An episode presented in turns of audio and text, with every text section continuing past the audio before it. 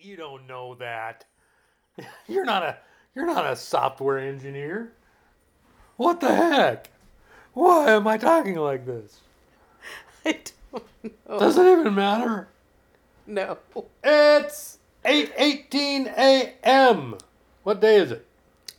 It's Saturday, June, July. July. July the something. I can't see it. It doesn't give me the date. July the uh, what? eleventh. eleventh, twenty twenty. I'm Bill. I'm Diane. It's the Bill and Diane show. Uh, wait. It's, it's, it's the Bill and Diane show.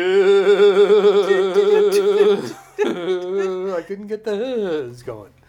Never mind. I know. What is the deal? You, do you have no air? No, it wasn't a lack of air. It was because I was starting to laugh. It made my throat clench up in a weird way, so I couldn't get the things going. July eleventh, Bill. No, I don't even want to talk about it. What do you want to talk about? How much? How fast time is going by? Well, we could talk about that. That'd be fine. It if has, it's July eleventh, that means that next week is going to be my my true. Crazy, crazy busy week. Oh, these last couple of weeks have not been crazy, crazy busy? Well, they have, but... They've seemed kind of crazy, crazy busy, yeah, at least from where I'm sitting. Yeah, but it's getting worse. It's getting worse this week. So next week is as bad as it's going to get, and then it's going to well, start easing up? The twentieth is my deadline for getting everything in, so... Mm. And then after the twentieth, yeah, it should ease up considerably. But mm-hmm. then it'll go back into it a little bit in August. I see. So... I see, Diane. I see. It has been a hectic week here in Lake Amphetamine, uh, as you may have noticed as we were just discussing. Yes, indeed. And it's been a it's been a uh, uh, challenging week for me because I've had this uh, this uh, vertigo thing going on. Um, but last night, and you know I don't want to jinx it. Last night I was going to sleep in my recliner again. I had I have ordered some, spent a hundred bucks on some pieces of foam, so that I could sleep, you know, elevated in my have not only my head elevated in bed, but have my feet elevated in bed, my legs, so that it would not put so much pressure on my hip. Uh, sleeping in the way I was, so that my bed would be shaped more like my recliner would be ideally. The, I, the recliner is not ideal. It's fine for your nice, relaxing uh, kickback and maybe take a little nap kind of things. But the when you when you recline in this recliner uh, with the idea of spending the night, it's just not happy. And I started last night by doing that, thinking that because I had slept lying down the night before and woke up all dizzy again yesterday. Feeling a little discouraged, so I decided, okay, well, until the foams get here, I'll just sleep in my recliner. But man, I just, I started to, and I was like, I can't do it! I got myself a cup of coffee here, and I'm going to take me a sip. So I just decided, until the foam gets here, I'm just going to sleep lying down in my bed. Yeah, ham and eggs. And just take whatever comes in terms of dizziness the next morning. So I did that. I said, screw this. I put the furniture back in place, went upstairs, laid down, and went to sleep. Woke up this morning and was not horribly dizzy. Felt woozy, but not dizzy. I don't know, Diane. I can't explain it. All the health issues overlapping and, you know, cross weirdnesses, things, parts. I can't explain it. I can't, uh, but I'm just doing the thing, the Epley thing. I'm just going to keep doing that. Until I don't even have, until I don't have even wooziness. Figure, what can it hurt, right? It can't hurt. Well, yeah. I don't, I don't think. think. So. I don't think so either.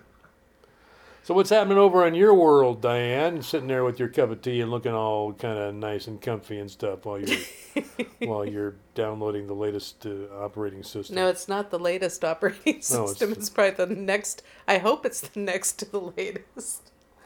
That's the thing about operating systems. It's sort of like you keep putting it off and putting it off until it becomes an issue. And then, um, I don't know whether it was an issue for me today, but I just was thinking, man, my fan on my computer keeps going on. Maybe I need to do the update.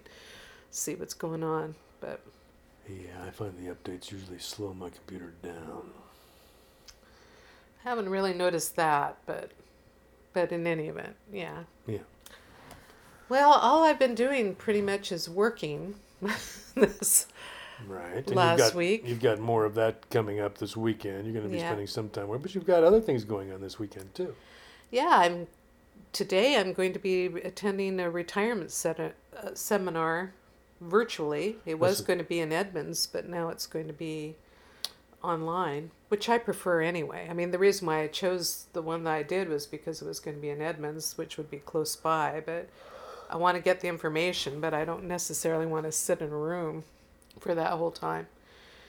It's kind of the first part of the journey. They recommend you take it when you're about a year or so out from retirement, and it'll inform me about the processes that I need to go through. I think that I think it's wise to take it early. I see why they would say a year or two out, because there's a lot of things that you have to do to, uh, I know since I'm in human resources, that you need to to attend to to make this go smoothly. Otherwise it can be kind of a herky-jerky type of experience. And this presentation is presented by the state?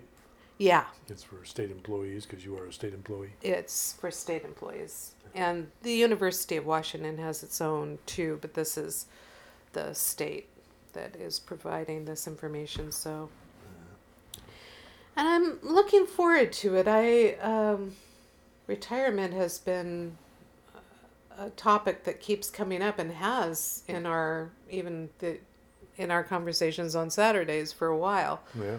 But it's it's sort of funny. It's almost like you've got your toes at the edge of the diving board, but it's really hard to make that final decision to go. And of course, I'm I don't want to retire unless I have to um, before I'm sixty-five. But um, I'm going to soon be sixty-four. I mean, the way that months go, it's going to be upon me like in the next couple of blinks of an eye. So I thought, yeah, I should be starting to figure out what I'm going to do. Mm-hmm. I think that retirement is a a big decision to make, because it is such an unknown of how that's going to feel until you're in it. And I know a lot of people uh, that I work with have not decided to make that dis- uh, that choice. And I keep wondering, you know, you'll never know how much money you need. You've you've just got to take a guess on that. I think it's, are you still finding your work work is fulfilling? And I think a lot of people never did find their work fulfilling, so they're just kind of swanning around trying to figure things out. But um, with me, I I have found my work fulfilling, but I'm starting to feel like my battery power is not the same as it used to be. Yeah. I feel boring today. I don't know what to... You feel th- boring? Yeah. Oh. I don't well, know. We could discuss music, because we didn't discuss music ahead of time. We did not. What yeah. is what is your choice? Is, oh, is it my choice? It was your choice. Oh, okay. Well, I guess I'll play a couple of couple of tunes from uh, Rocky Mountain High. John Denver. John Denver. John Denver was, I mean, that album came out, I think, in September of nineteen seventy-two. I looked it up. September of nineteen seventy-two was when that album came out.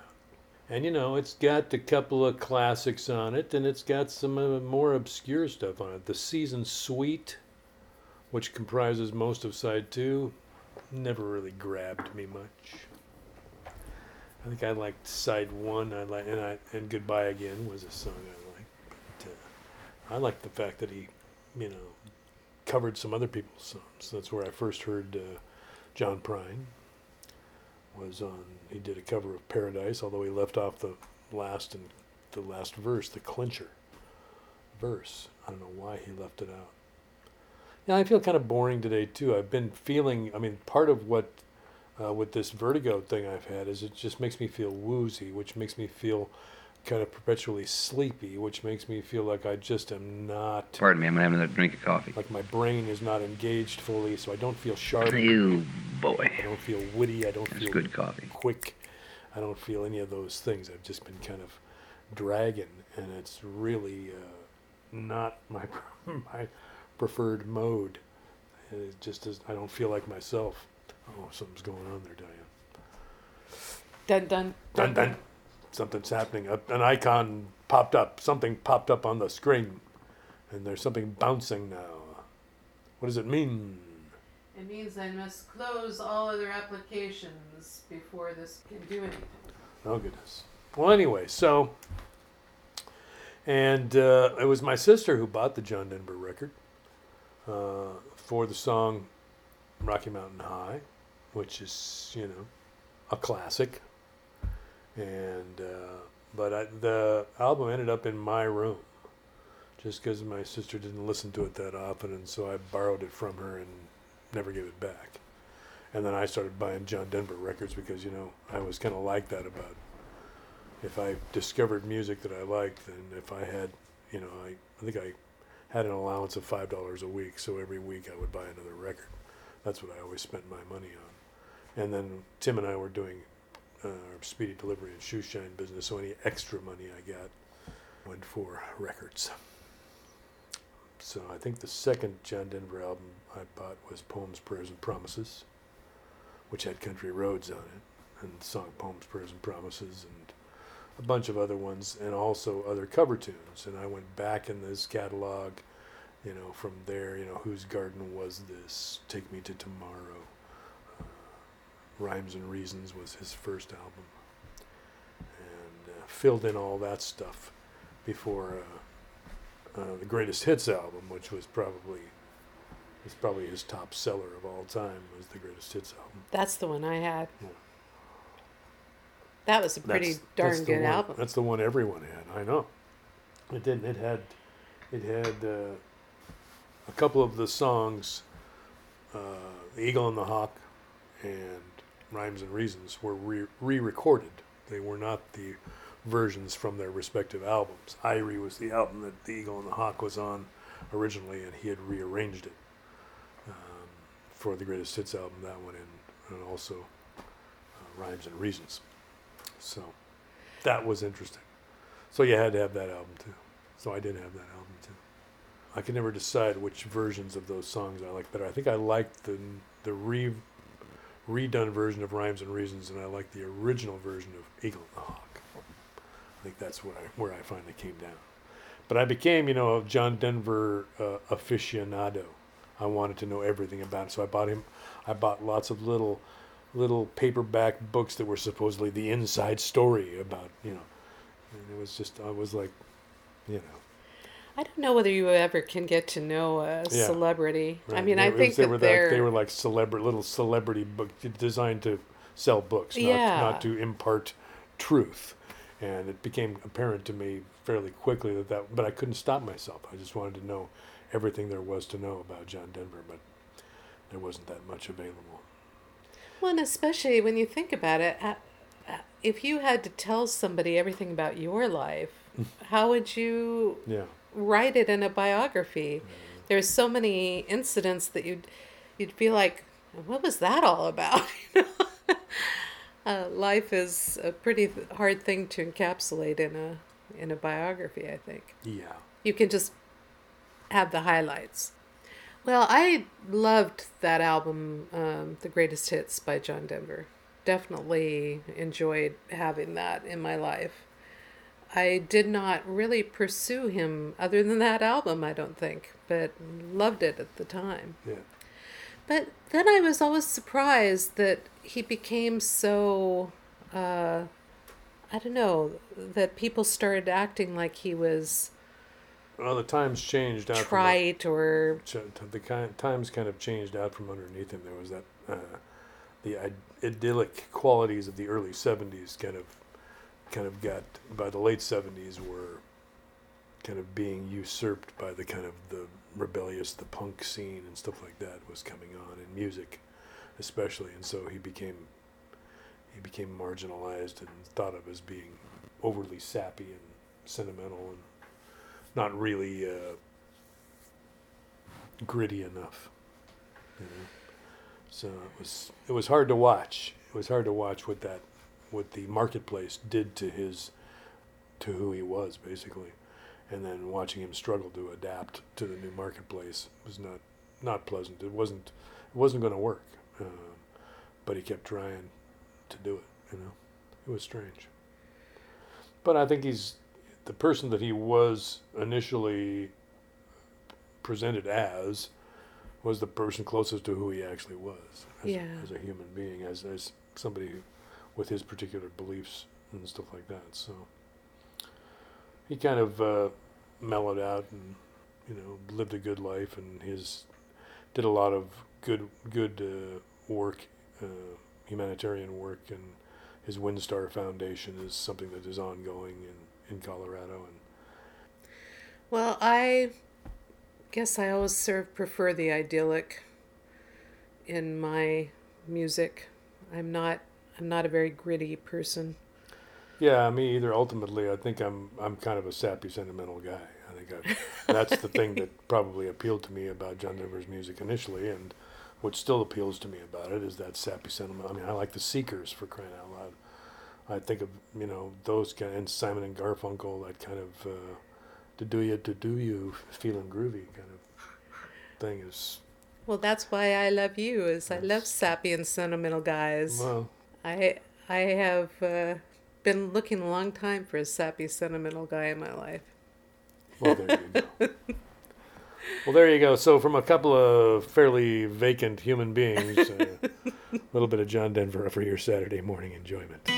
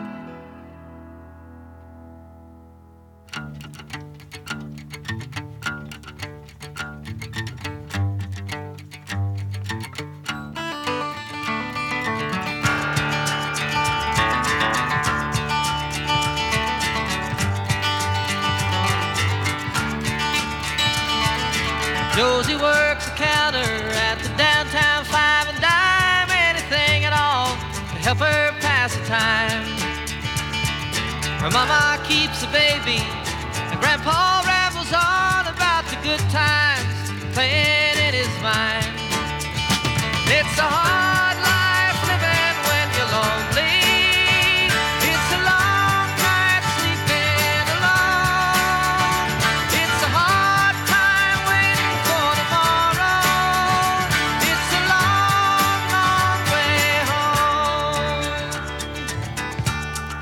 tomorrow.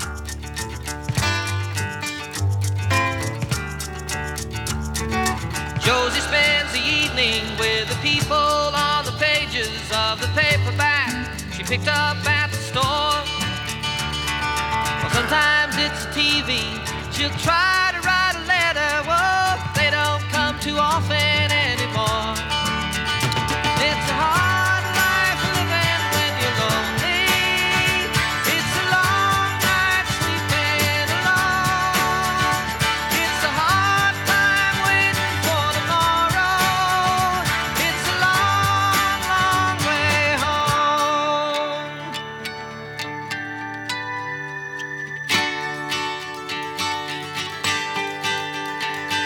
I stare at the gray wall